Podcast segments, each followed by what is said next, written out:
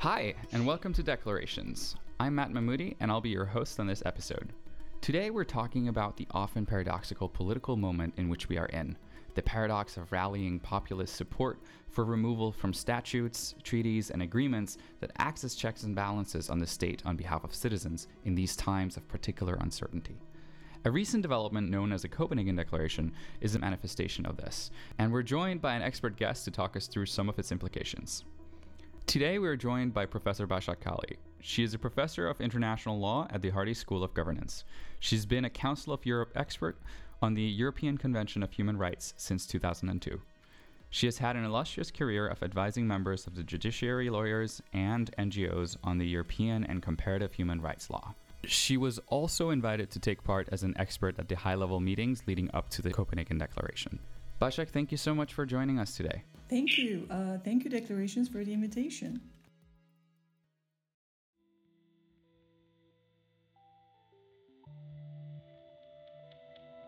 Well, hi everyone. I'm delighted to be on this uh, podcast. Uh, I'm a professor of international law and international human rights law at Hertie School of Governance in Berlin and also at Koç University in Istanbul. I've been working on the European Convention on Human Rights for um, almost uh, two decades now and have acted as an expert on the European Convention on Human Rights to lawyers, judges, and prosecutors uh, across the Council of Europe member states. Currently, I also chair uh, uh, an NGO that I find very important, uh, the European Implementation Network, uh, that works on championing the implementation of the judgments of the European Court of Human Rights.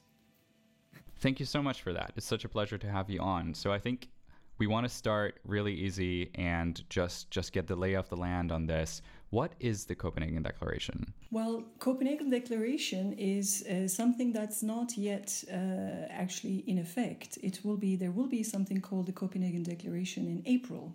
Uh, so a lot of conversation is currently on something called a draft uh, Copenhagen Declaration. Uh, but leaving that aside, that this is not yet, uh, you know, something in public, and I think it will be public on the 12th or the 13th of April. This will be a declaration by the 47 Council of Europe member states, uh, who are all subject to the jurisdiction of the European Court of Human Rights, um, telling the world, uh, telling each other, and telling the court uh, what they think about the current European human rights system what uh, aspects of it that they support uh, and what aspects of the system they would like to see more reforms. this is a, a, political declaration. it will be, um, you know, sort of supported by these 47 member states. We will see how many are going to, you know, whether people will be entering any objections, but it's usually not common. People usually sort of have a consensus document, uh, and this is what probably we will read in two weeks.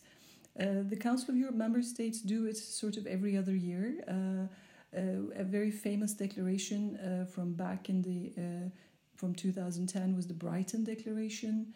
We had a couple of other declarations, and the last one was a Brussels Declaration.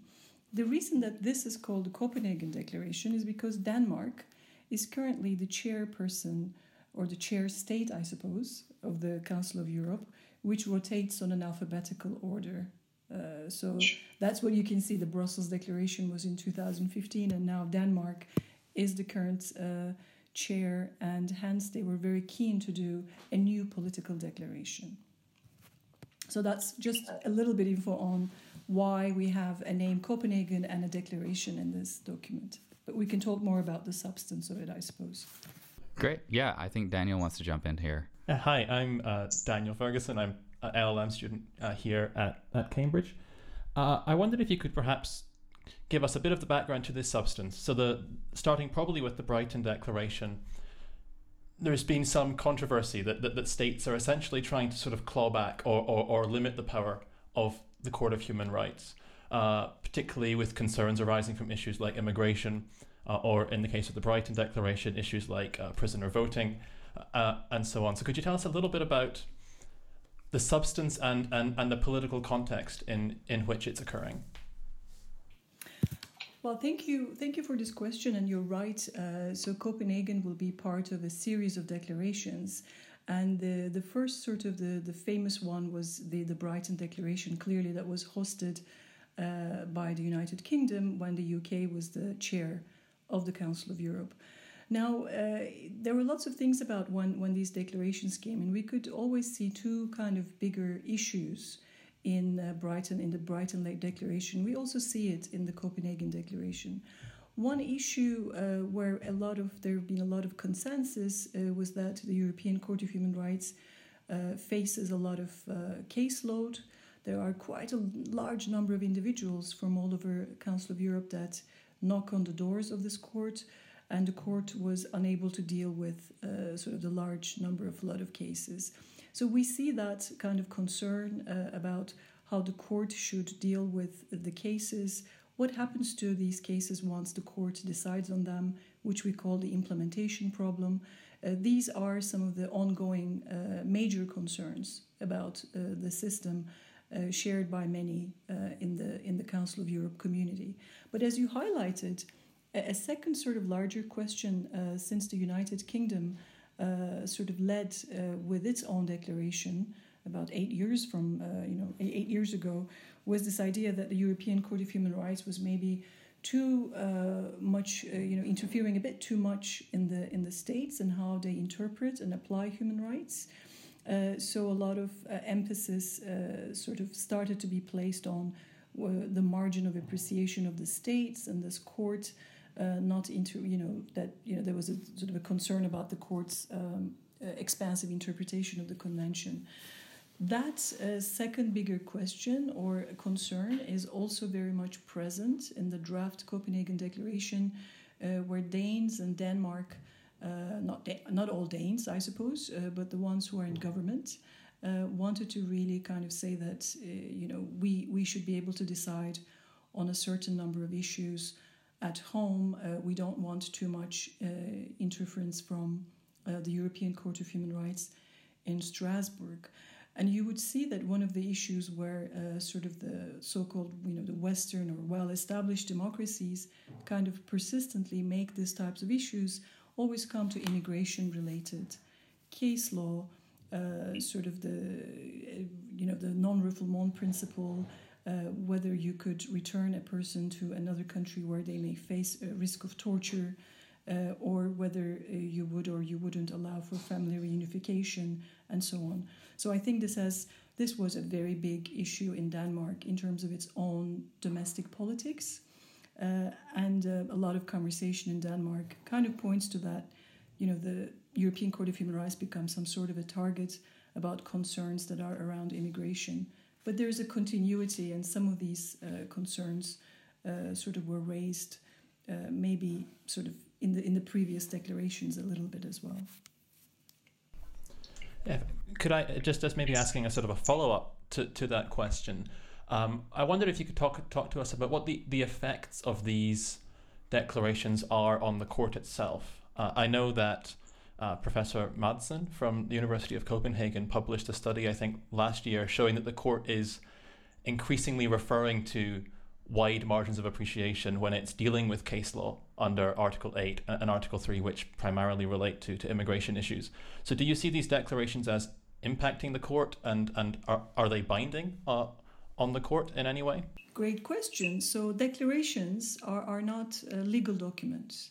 Uh, so this would also go for uh, you know what will become the Copenhagen Declaration at some point. Uh, they are political documents, but they're of, of course politicals of uh, also documents of political signaling. So it's a bit like the political masters are signaling to uh, the institutions, not just the court, but also other institutions within the Council of Europe about what they think, you know, you know, things should work and so on and so forth. So uh, you're right that some research, actually of a Danish scholar, uh, Mikael uh, pointed to the fact that there's been, uh, you know, a significant sort of change or emphasis in the in the case law of the European Court of Human Rights when states de- started demanding what is called more margin of appreciation or more subsidiarity uh, principle being respected. Which what does it mean? I mean, if you know these things are uh, very well known to a legal audience, but what it means is that the states uh, would like to decide on rights disputes at home. uh, based on the sort of their own sort of considerations, and they want the European Court of Human Rights to step in if there is something ex- exceptionally uh, disproportionate or an exceptionally gross or unreasonable situation. So for everything else, they want uh, you know rights disputes to be resolved at home.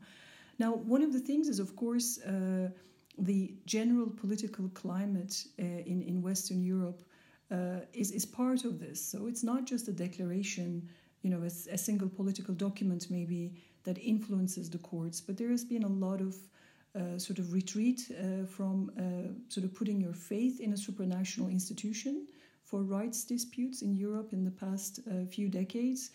And maybe this is also part of the story that uh, you know the the states are becoming a lot more insular and a lot more um, focused on domestic politics and domestic concerns, and less concerned with a supranational human rights institution uh, giving sort of interpretations to all peoples in the Council of Europe.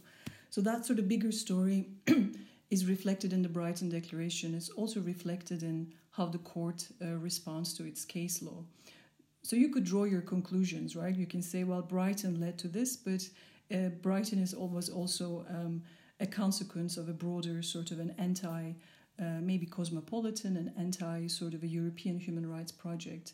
People are very keen to nationalize human rights at the moment in Europe, and I think this is sort of a bigger uh, picture where we see this sort of filtering through um, into many debates about human rights in Europe right now.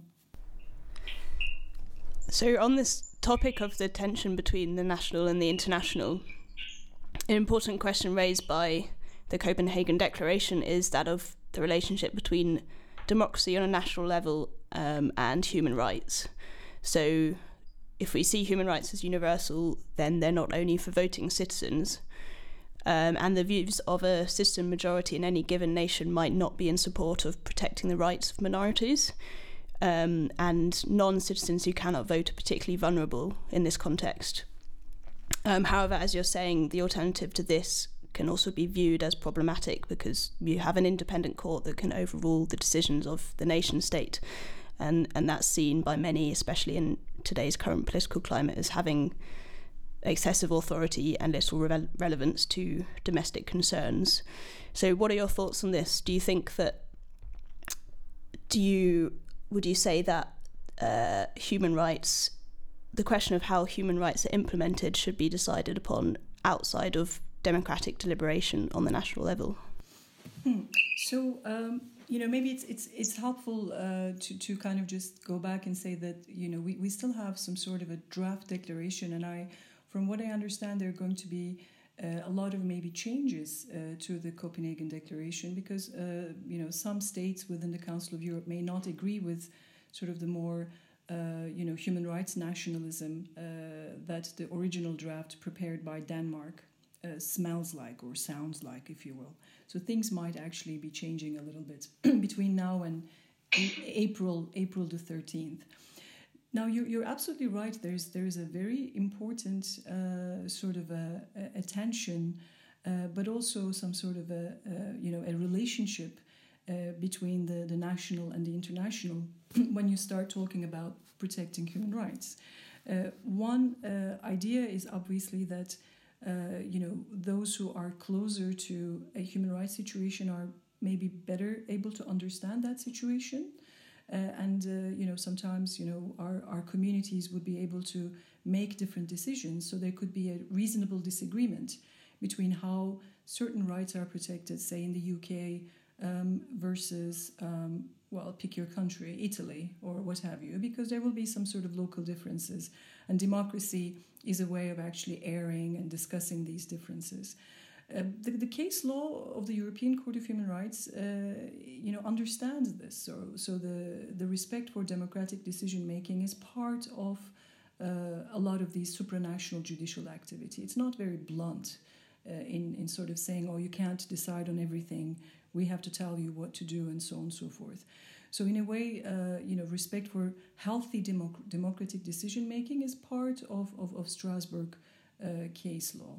But of course, you know, if the democratic procedures have serious weaknesses, uh, you know, we can't be celebrating democracy if it's a, uh, you know, if it has serious deficiencies in getting voices heard or everyone participating in the system and so on and so forth.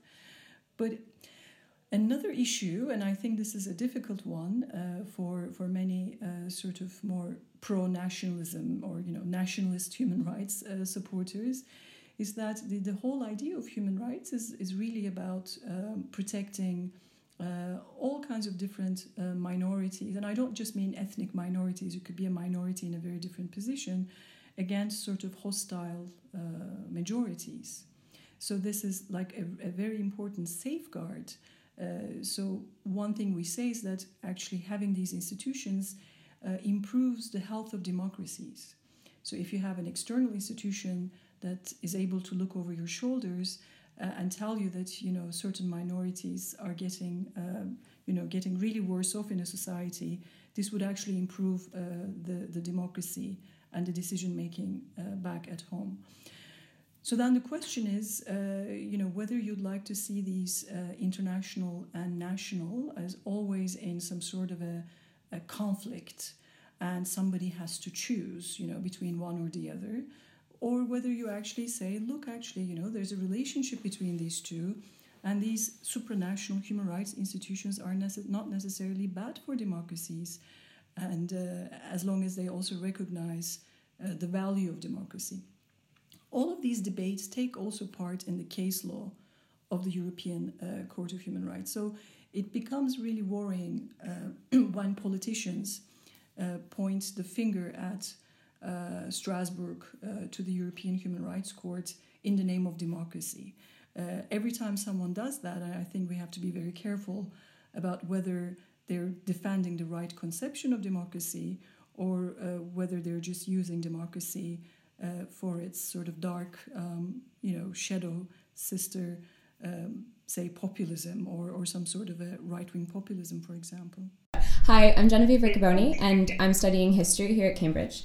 Um, sort of along those same lines, I'm wondering about the relationship between interstate conflict and this declaration and the effect that this declaration could have on the legislating of those cases. Because, from what I understand, one critique has been that the proposed Copenhagen Declaration would establish separate mechanisms for dealing with um, interstate conflict case related cases and cases that are more under a domestic purview.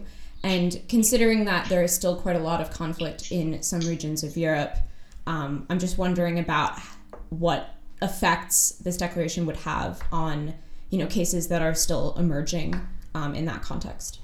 Yeah, so uh, let's let's just uh, again go back to uh, this this draft document just for, for a few minutes. So I, I think one of the things that the Danish uh, chair uh, have done is sort of they put a lot of things in this declaration, which is the first draft. Uh, this is the what what we have in public at the moment as a document, and they've kind of included a lot of things in it, and it sort of uh, reminds you of a you know if you want to negotiate down, so you you ask for lots of uh, you know probably uh, you know a very long list of things, most of which are actually they don't really make sense even maybe and then you ask the other 47 to, to negotiate and to shorten that text. So I think this is what we're seeing in this draft uh, declaration. It's very long. It talks about all sorts of things, and as you say, including sort of how the court should deal with interstate cases or uh, interstate conflict cases, uh, amongst lots of other issues. Uh, so one is my hunch is that uh, the, the, the declaration that will be adopted by 47 member states will be a lot shorter and a lot more concise than the Danish draft because this let's you know this this draft is obviously uh, a Danish draft so it is not the declaration itself. Uh, on on that point about you know uh, this references to interstate cases, you know a lot of colleagues and experts were also very confused about this uh, because obviously, you know, human rights cases come from very different contexts, and, and to say that some of these cases um, are, you know, maybe shouldn't be discussed and others should be discussed would be a very deeply problematic move, uh, precisely because what, you know, human rights litigation is, is really all about. My, my hunch is that uh, we won't see any of these kinds of sentences or references in the in the declaration. This is what I'm thinking. So some of these uh, discussions, uh, hopefully by you know after some sort of more healthy deliberation between these states, will be deleted. I would I would think that reference to interstate cases will be uh, will be one of those issues uh, that um, that wouldn't really make it there.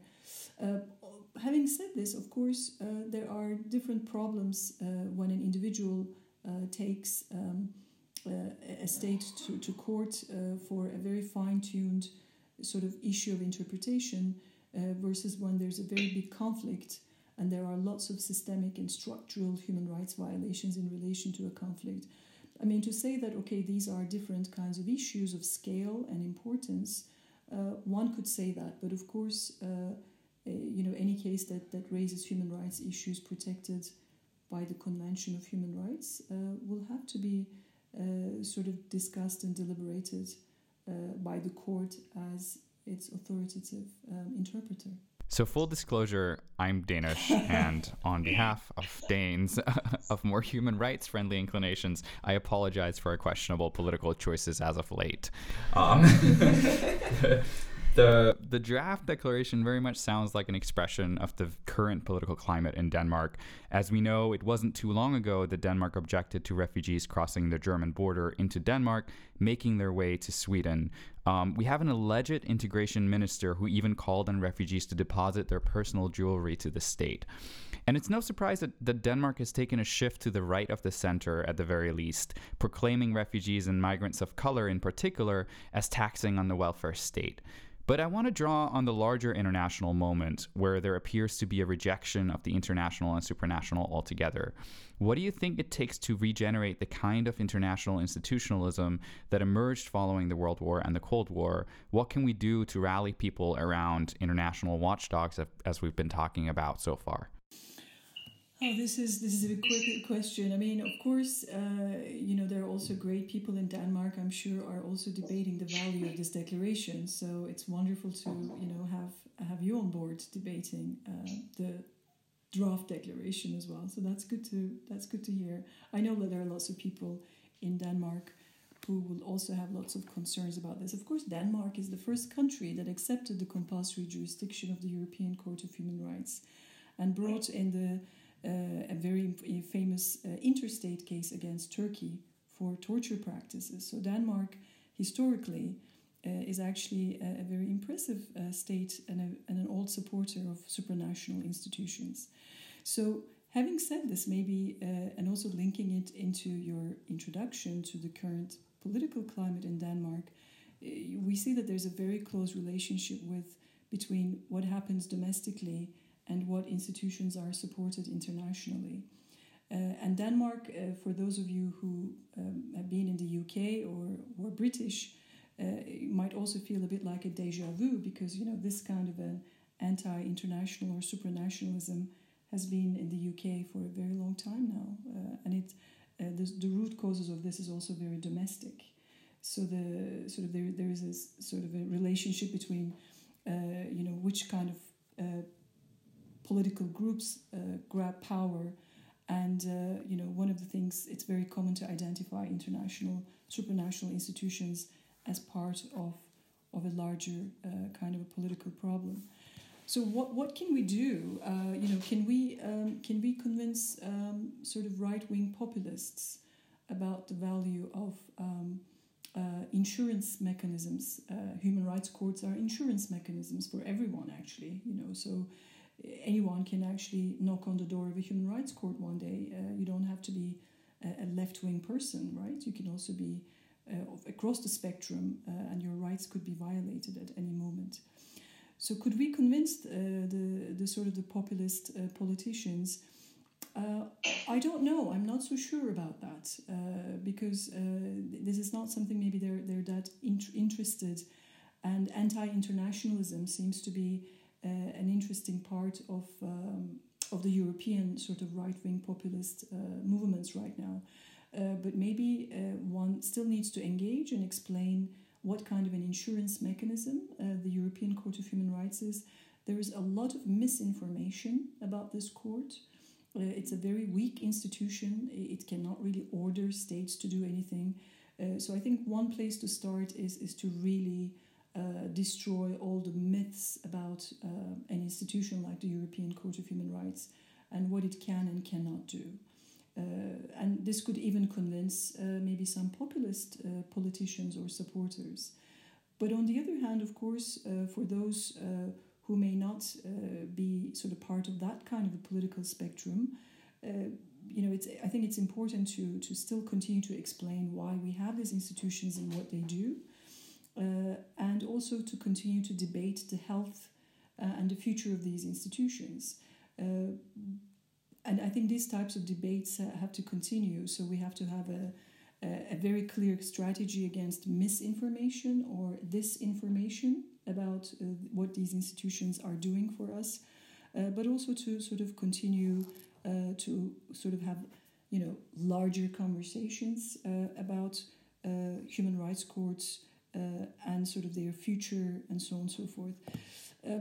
I think the Second World War, War moment is, is long gone now. And uh, a lot of people have also maybe forgotten why we created these institutions. So I, I also very much uh, value, uh, in particular, these de- debates are happening in Germany about history and going back uh, to you know the experiences of what happened in history and what kind of consequences uh, led to the, the creation of supranational institutions. Uh, so it's, it's a very multi, I think, very multi multi-dimensional debate.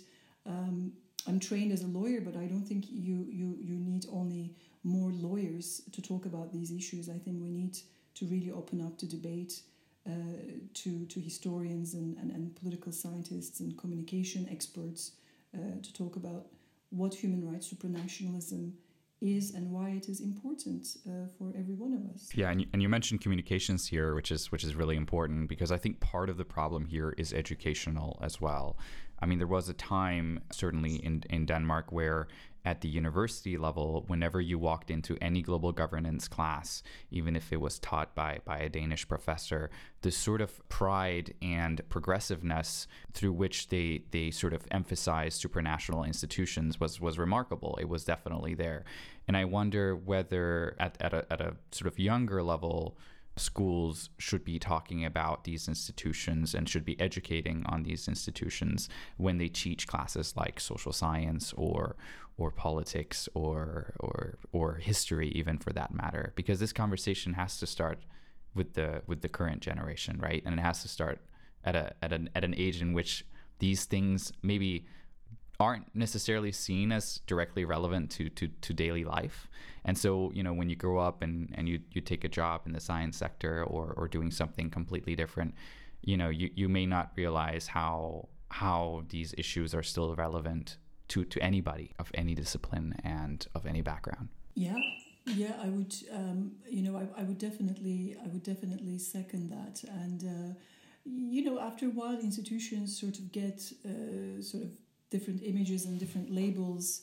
Uh, and and, and, as I, and as I said, you know, if you if you have a more of a nationalist outlook, uh, international or organizations would, would look somewhat problematic. Um, but we, we do need to talk about these things uh, on, on a continuous basis and, and not just about the, the maybe maybe the one of the parts part of the story was uh, obviously the, this institution requires a lot of knowledge uh, from legal experts and you know lawyers and judges. A lot of people know about this, uh, but I think we, we also need to think about what what is the value or what's the purpose of these institutions. These have to be articulated uh, very clearly. I mean, just imagine that this is an institution for for anyone who find themselves in a very vulnerable uh, situation and who are you know subject uh, find themselves subject to hostile majority preferences it will make sense for everyone to keep uh, a little bit of a, an insurance uh, of this kind in their lives. I don't see why would people kind of dispute if we were able to explain uh, what these institutions um, are, are, really for and how important it is uh, that so that we have a collective understanding of, of human rights. Uh, these institutions help, uh, you know, build networks of individuals across Europe uh, we're able to speak uh, through a common language. Human rights gives us a language uh, to talk, so we don't need to talk about uh, you know, constitutional rights in one country or another. It brings us together. So there are lots of things. Uh, I would very much agree with you um, that we, we need to make it a lot more accessible um, to public, but also fight the misinformation that has significantly increased. Um, and your podcast is from the UK, so I should note that the misinformation about this court uh, really started in the UK, uh, and it uh, did start uh, over a decade ago.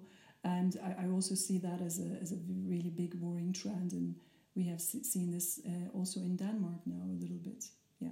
So I want to pose this question to, to our audience. We've been getting some some voice messages as of late with some of your comments and critiques on on our episodes, and I want to ask you, what do you think about our human rights institutions internationally as insurance policies. Um, please send us a voice message, talk to us, uh, share your thoughts on it. And I want to throw this back at our panel as well. What do, what do you guys think, and and what do you think we can do to promote that idea? For me, the the point that was raised about, about myth busting is, is so important and I've been recently reading a fantastic book by, by Conor Gearty called uh, On Fantasy Island which I would recommend for, for anyone from the UK context and and one of the points that, that he highlights is that we seem to characterize the, the ECHR in particular as this institution that's sort of uh, preventing us from doing all these things that we would otherwise be able to do. But then when you actually challenge someone to name a judgment of the court that they're unhappy with or, or, or a judgment that they think is is unreasonable, they'll they'll never have an answer on hand. And, and when you when you actually begin to study what the court does and, and, and what it stands for, it it's done so many incredible things. You know, uh, we, we we forget that, for example, the right to be to be gay in Ireland came through the European Court of Human Rights, or, or, or, the right of gay soldiers to join the army in the UK came through the European Court of Human Rights. So many free speech and freedom of religion things came through this court, where our own domestic institutions were were lacking.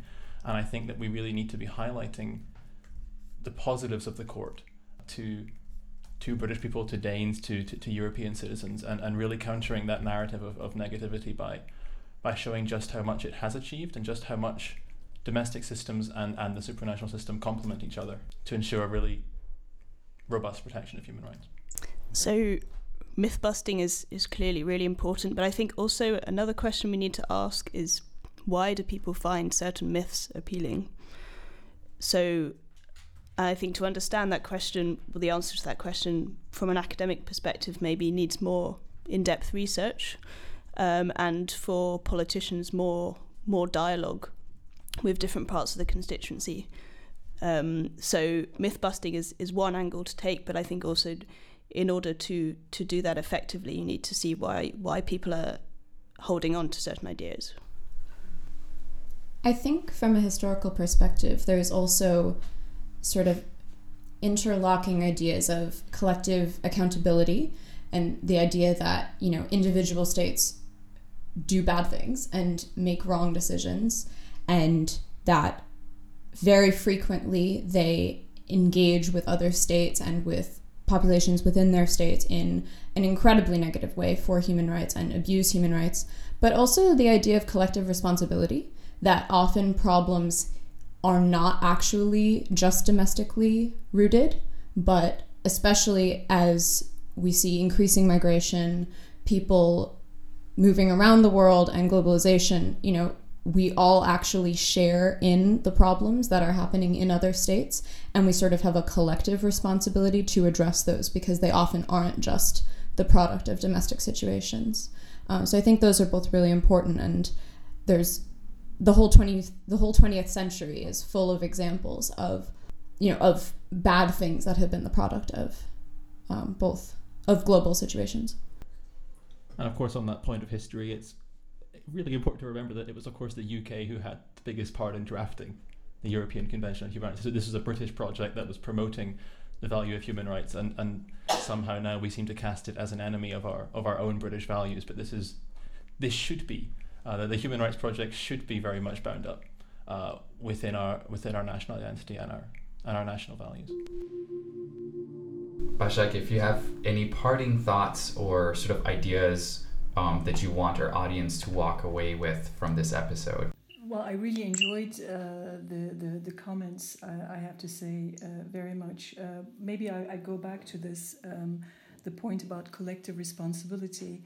Uh, you know, one obviously one way of explaining uh, to people in Ireland, right, why this convention and court is important is to to obviously highlight uh, some of the most important cases about Ireland, like the one that you highlighted about Norris, or uh, in Northern Ireland, uh, which is uh, the, the the Dudgeon case about sexual orientation and criminalization of homosexuality and so on. So for you can do that sort of for every country, definitely. Uh, and I think the second aspect of, of this court uh, is really about solidarity. Uh, so the, the court is able to exist because every member state of the Council of Europe is part of it. You cannot really have a court for a couple of states. so you can't have a court and say, oh, these countries are, are not very good. Let's have a court for them. Uh, that kind of an idea won't work. And why would the human rights violating state sign up to a court? Uh, which is just for them. Uh, so this is a bigger picture uh, question that we also debated a lot in Denmark. that people have to understand that the court helps every single polity to improve the quality of their democracy and protection of rights in their countries. But it is a huge value to have a court for everyone. Uh, and this is this allows for everyone to be in. So you you still have Turkey in and Russia in and uh, you know, Ukraine and Georgia in and the UK. And this is a hugely important uh, value that everyone is subject uh, to the same court. Uh, so this this value is something that I would also uh, underline, and this is an unusually successful sort of a solidarity institutionalization that we have managed to set up, and it has survived uh, for uh, you know for almost now in terms of the case law nearly 60 decades. I would like it to continue and uh, i really appreciate that you seem to be also um, supporting this um, this idea. But yeah this the, the human rights is about what we get from it but it's also about solidarity uh, with others in a, in a single institution Thank you so much to Professor Başak Çalı for joining us today on this episode of Declarations. Thank you, guys.